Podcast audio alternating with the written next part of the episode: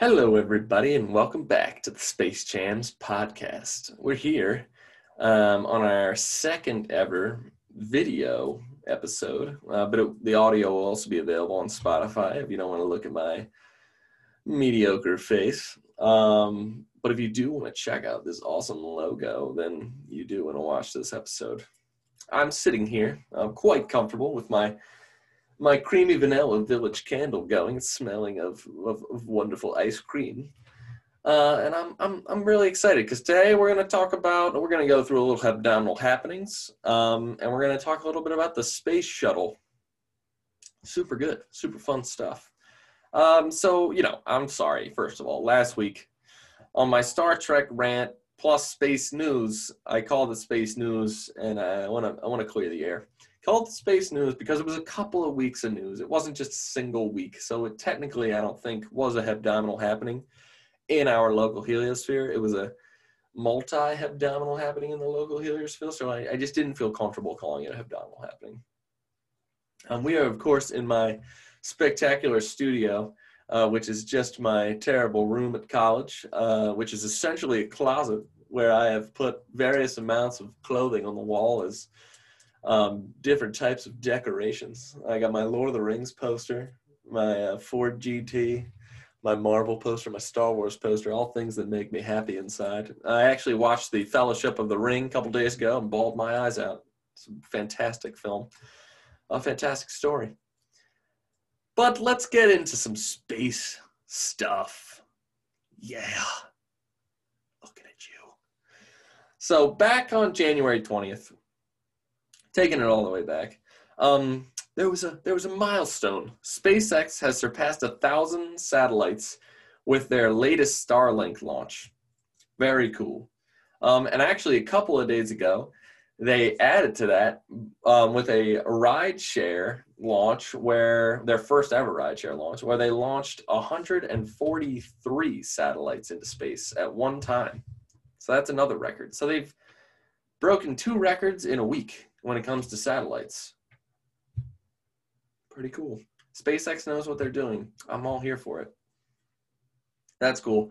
Another launch news um, Rocket Lab launched there. another one leaves the crust rocket, which was carrying, um, which was also carrying a satellite. Love the name. Another one leaves the crust. Hilarious. Uh, Rocket Lab is a small private company, um, and they do they do like it seems like they do like two launches a week but I do like Rocket Lab a lot, and they just came out with their new Electron rocket, and that's pretty sweet. Uh, and so those uh, they they launched primarily out of New Zealand, I think, but that's they got some pretty cool stuff going on as well. Also on that day, um, NASA Administrator Jim Bridenstine had his last day in that position, and uh, Biden has appointed Steve Jurczyk, I think is his name, as acting administrator uh, which I, you know, moving the chains, new president, new policy. Um, Jim Bridenstine was really into and focused on the Artemis program, especially the SLS rocket. Uh, the, that had its a green fire last week, which ended shortly uh, after launch uh, and shorter than expected.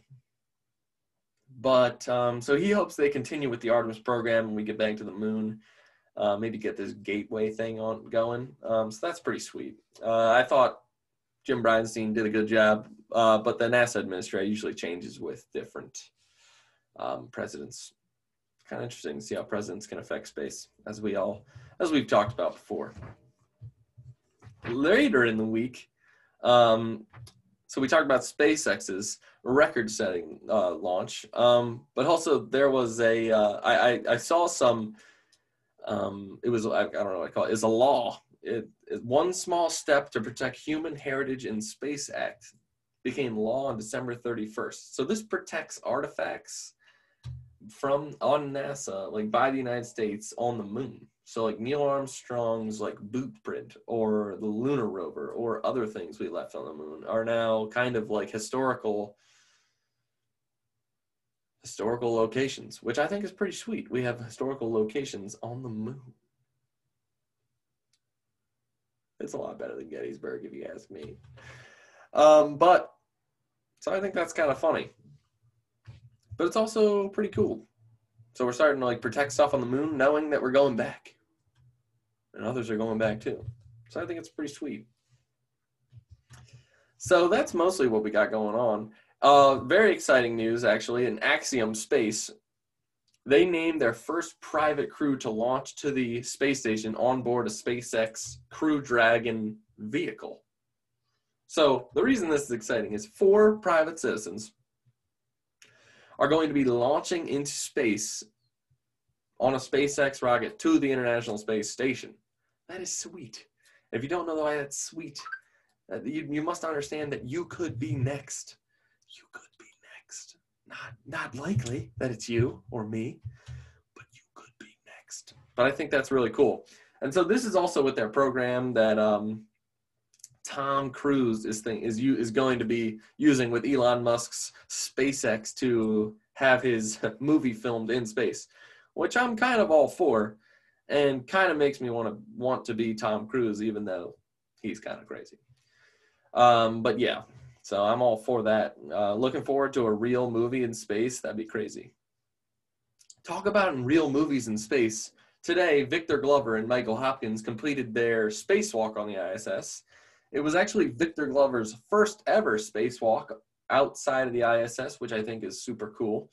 Um, I watched a little bit of it this morning. It's cool to watch them moving around. I got some cool screenshots of them uh, gosh, it's like awesome to watch them move around in space because, well, in certain angles you can see the Earth and you can see like clouds moving under them, and you can see the the edge of the Earth sometimes. And then every like 45 minutes, it gets it gets black, and you're like, why is it getting dark? And it's because they're moving around the Earth every every 90 minutes. They orbit the Earth, and so every 45 minutes it goes black, and then it comes back to being light. It's awesome, very cool. I believe this week Victor Glover also surpassed the previous owner of this title, but he is the he is now the he's the astronaut, the the African American astronaut with the most hours in space, most time in space, which is pretty cool. It also, in history, on January 27th, is kind of a grim day. Um, the Apollo 1 crew, uh, the, the, the crew of the Apollo 1 were testing in the module on this day in 1963, and they were killed by a flash fire. And those astronauts that were killed were Gus Grissom, Ed White, and Roger Chaffee. I don't know if I got that last one right. I was never sure, but so it's kind of sad. Um, but you know, there's no there's no gain without sacrifice, and they gave the ultimate sacrifice um, for exploration in space and so we remember them fondly. I'm a huge fan of Ed White and Gus Grissom. I thought they were really cool. I don't know a lot about Roger Chaffee, but Ed White seemed awesome from what I've read about him, and Gus Grissom seemed like a really down to earth guy. no pun intended. Anyway, that's what we got today for the space news. But I'm also going to take a couple of minutes to talk about how I finished Foundation, Isaac Asimov's Foundation. And so I'll be honest, I liked it in the end, but up till about 75% in the book, I had no idea what was going on. And then even then, I was like, I kind of get it, but what, what, what's the point? And so now I think I finally put it together. So I'm gonna, I'm gonna give it to you just so I can talk to myself out loud. Now, now I'll do this. I'm gonna take a drink first. Mm. Wonderful.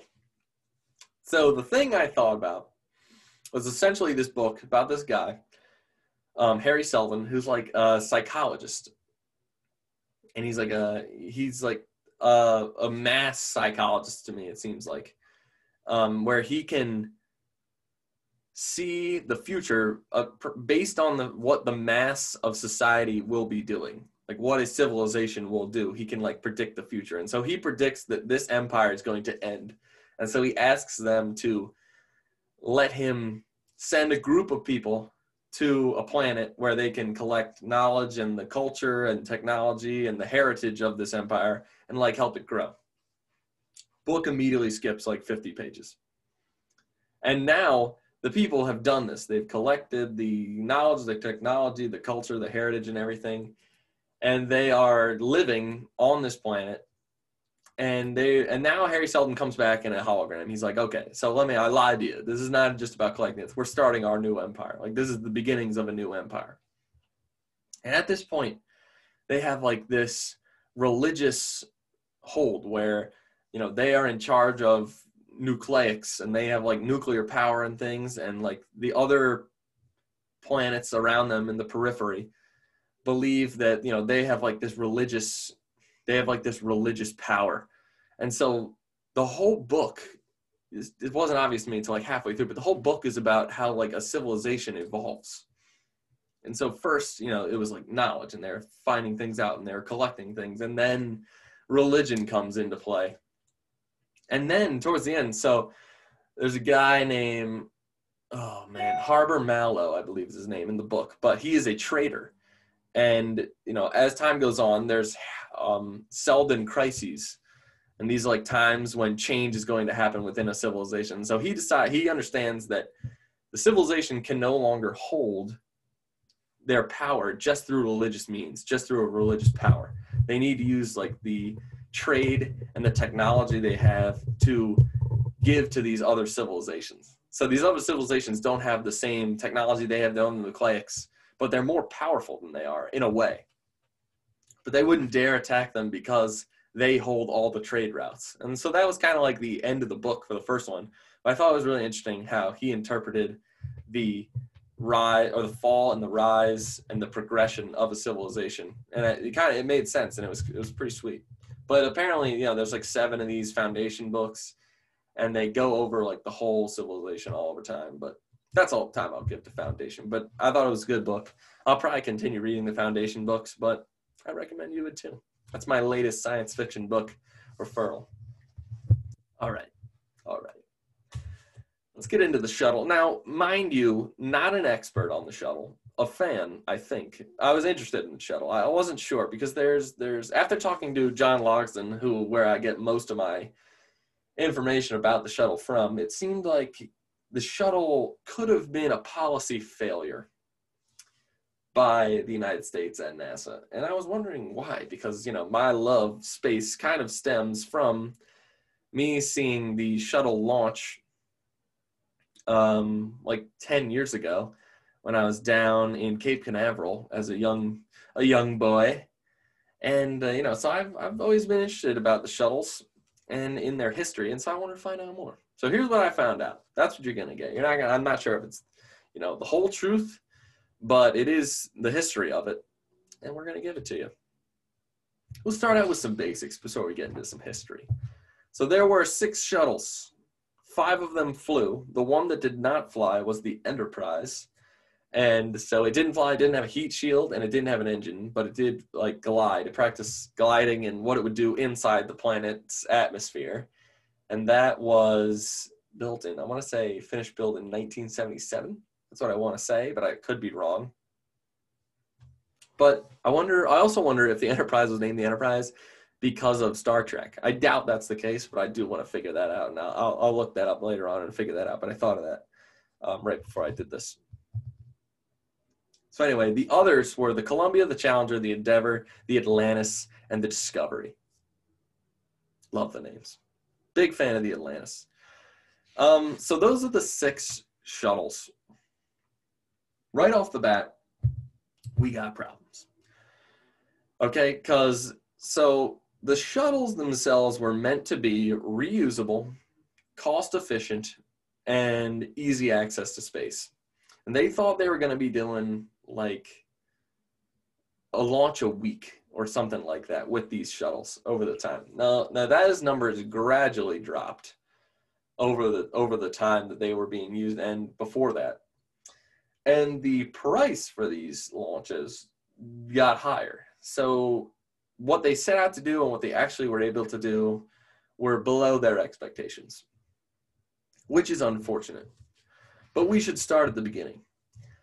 So on January 2nd, 1972, the shuttle program was approved by Nixon.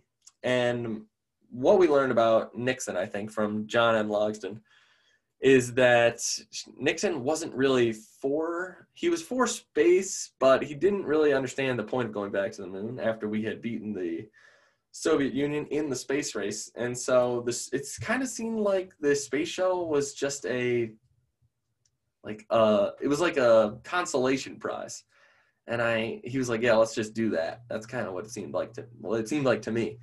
But he approved there to be five shuttles. And then Carter dropped that down to four, but then eventually got back to five. And then, of course, the sixth was for, you know, study and different types of things.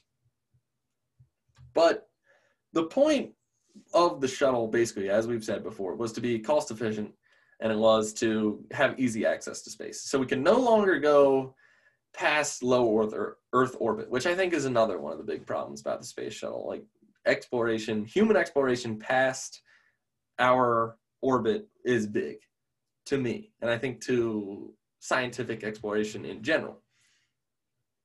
But what the shuttle was kind of being used as was it was kind of a marketing tool to the rest of the world. It was kind of like a business proposition to the rest of the world that we can take things to space for you. And so I'm not kind of I'm not really against that. That's kind of what private companies are doing right now. Except this is NASA. And I want NASA to be about scientific exploration. Let Elon Musk create the shuttles. Let him make the buses. Uh, that, that's an important job. We need something that can land and take off and land again I guess you land the you don't need to land the first time, but you know we need reusable rockets, and we got those now. And this is a while ago, so I'm not gonna you know I guess I can't be mad at him. and I, you know I I can't build a rocket, so you know f me, forget that. But anyway, but I, I, I digress. I digress. So what we got is the first shuttle mission in 1982. That crew deployed two satellites um, using the Columbia. And the Columbia was used from 1982 to 1983. And then after that, it was kind of, it wasn't decommissioned, but it was taken off, taken off duty for a while for extensive repair or something like that. So that's interesting.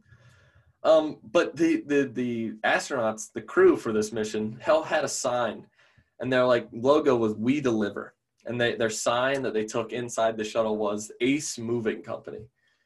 And they did this because they were delivering satellites for this company.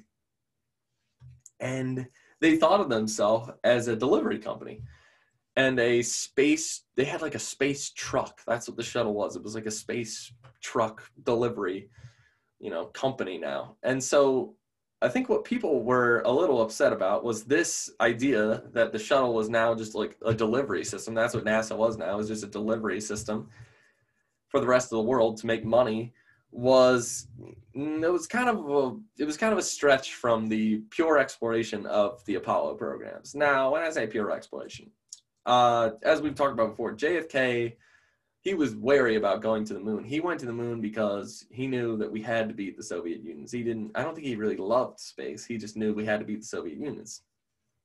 And kind of in contrast to that, Reagan, he was a big proponent of space from the get go.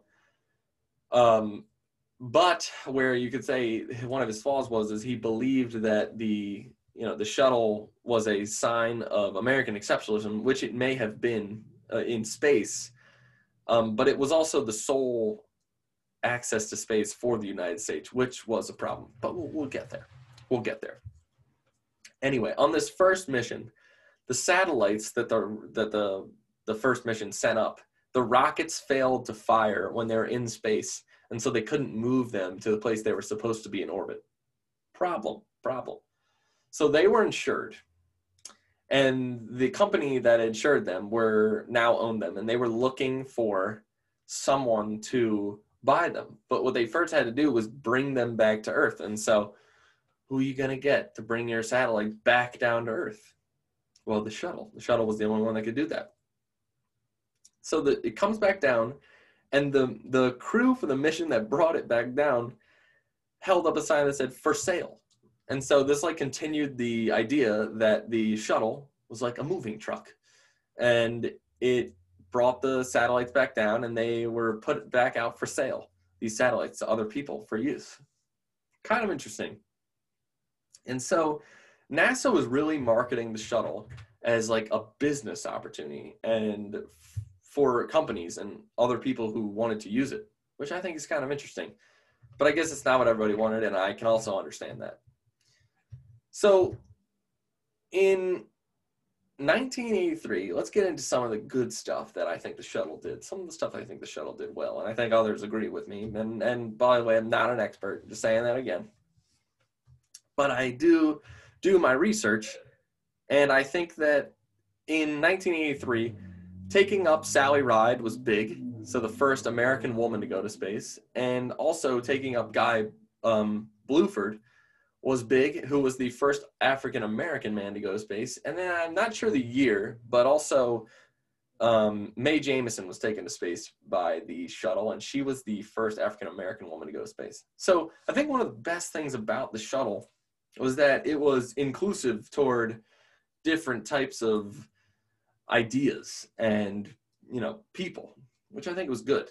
At this point, you know the Apollo missions could take up three people you know, three people is that's good. That was good then, but it's not good now. And the shuttle could take up seven. And so at this point, not everyone had to be a fighter pilot. So you could have, you know, botanists, you could have more geologists, you could have a doctor, a, you know, different types of people going up in the sp- into space with different types of perspectives, which I think is very cool. So that's all good. Now, what better, which didn't happen, which would have been awesome, is there was a con- there was consideration for a lottery for all citizens to participate in to get to go on the shuttle. So they were like giving out a seat. How sweet would that have been? You could just buy a lottery ticket for I don't know how much money it would have been, but and you could have had a chance to go on the space shuttle. Awesome. They nixed that, but they did have a program, um, and they were thinking about it. It could take more astronauts because the shuttle could take more astronauts they would have a they would have a type of space tourism. Sound familiar? Going on today. The idea has been around for a while. They didn't think they were going to make enough profit but they did have a payload specialist policy. And so essentially what this policy was is that companies could pay to put someone in space um, like of their choosing. But unfortunately um, I'm not sure how many people actually used this. Um, of course, yeah, I'm not sure how many people actually got to use this. I believe seven private citizens have been to space, but not necessarily on the shuttle since 1980. I, I believe that is the case. But anyway, so there, there's there, they're the makings of a commercial kind of private access space ideologies going on, which I think is interesting. And the shuttle made that happen. Another thing the shuttle did, unfortunately, was it didn't live up to the economic expectations that they wanted to.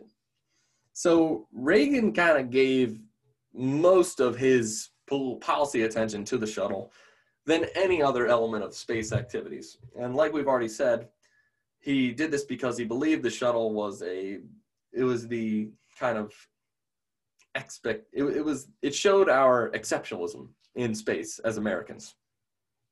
Problem with this was the shuttle was our only access to space. So a lot of people wanted to have um, ELVs, which are expendable launch vehicles, so that we could send up things to space when we needed them and not have to rely on the shuttles, which have been risky. And so the ELVs were to be used for missions not requiring human presence. So I think that's that's kind of a good thing since the shuttles needed maintenance and a lot of things to not send them up every time if you didn't need humans was probably a good idea. I like that. I like that. And so they had to amend the 1958 Space Act to seek and encourage the maximum extent possible the fullest of commercial space. So that's very broad. Obviously, that means basically they can do whatever they want, how they want, as long as it works. And so, unfortunately, these small breakthroughs in, pri- in the private sector were hindered by the Challenger explosion in 1986. And so from then on, the space shuttle was, you know, I believe it still did a good job of getting people to space. It got it got about 355 people to space, which is huge, out of like 550. So it got most of the people that have been to space into space, which is cool. I think it's also like a it's a it's an orbiting laboratory, which is also great. So let's let let's do a little recap. That that's kind of the history up to, you know, the Columbia 2003 explosion of the shuttle and why people are eh and like and dislike the shuttle. But some of the so so we'll go over some of the problems. So launch delays, frequent refurbishments, um, lack of spare parts, problem with thermal protection. Uh, these were all problems of the shuttle. And then individually, the Columbia and the Challenger were too heavy to carry the heaviest payloads that they needed them to carry. So that's interesting as well. And of course, the Challenger and the Columbia both um, blew up resulting in the deaths of seven or 14 combined deaths of astronauts. So that those, those are kind of some of the problems with the shuttle. It, it did not live up to the economic um, hopes of NASA and the president. And it, I guess the best way to explain this is in 1977, the price for commercial and foreign users was $22.6 million by 1975 dollars. So that's kind of how they gauged it. So in 1982, that was 73% over the cost at $60 million. So it had gone from $22.6 million to fund your, your space mission to $60 million. And so if you take that $60 million and do it by today's standard, that'd be $100 million to send a payload into orbit. Now, the, the SpaceX launch, uh, the SpaceX Falcon 9 can launch a payload into space, maybe not quite as big, but it can do it for $57 million. That's huge. And so they're kind of doing it better and they're doing it cheaper. So, I mean, and, and it's much later and we're advancing and those things are also reusable. So it just shows you how great I think the Falcon 9 was. But I think the the shuttles did a lot to encourage imagination when it came to these types of things. So we'll go, we'll end it with some of the, the good stuff, I think, about the shuttle. It flew 135 flights since 1981, and that comes out to be about 4.5 flights a year. The Discovery put up the Hubble in 1990, and then when they figured out the Hubble wasn't working too well and they had a blurry, blurry picture, they fixed it with another shuttle launch. So they went up there and fixed the Hubble. Amazing. Hubble's been huge. It essentially built the International Space Station by sending up different types of modules and things like that. It's the first reusable spacecraft ever, and it put 355 people into space. I think those kind of numbers speak for itself. For itself. For itself. But that's why I so was it maybe a failure? Did it not live up to expectations? Yes. But was the shuttle also great at getting people into space and getting a different group of people in space with different backgrounds and different you know professions and things like that? Yes, I think so. And I think that was what I take away from the shuttle. I think it was important for that reason. But what do you think about the shuttle? Let me know on our next post on Instagram. But please, please, um, be kind. Because I don't do this at all that much with the screen. If you're listening, then this is just doesn't apply to you. But if you're watching, please be kind. Anyway, you can follow us at, at Space Jams on Instagram. Uh, thanks for tuning in, talking a little bit about the shuttle. Um, you know, my research comes from NASA. It comes from different historians I read about. I you know, if you want to learn more and figure out some stuff, I'd be happy to help you out, find some things. If you want to help me learn some stuff, send me some stuff. And um, that's what we got for you today. Always remember to uh, keep looking up.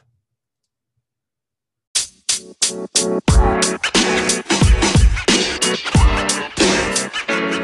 know, man. You know, man. You know, man.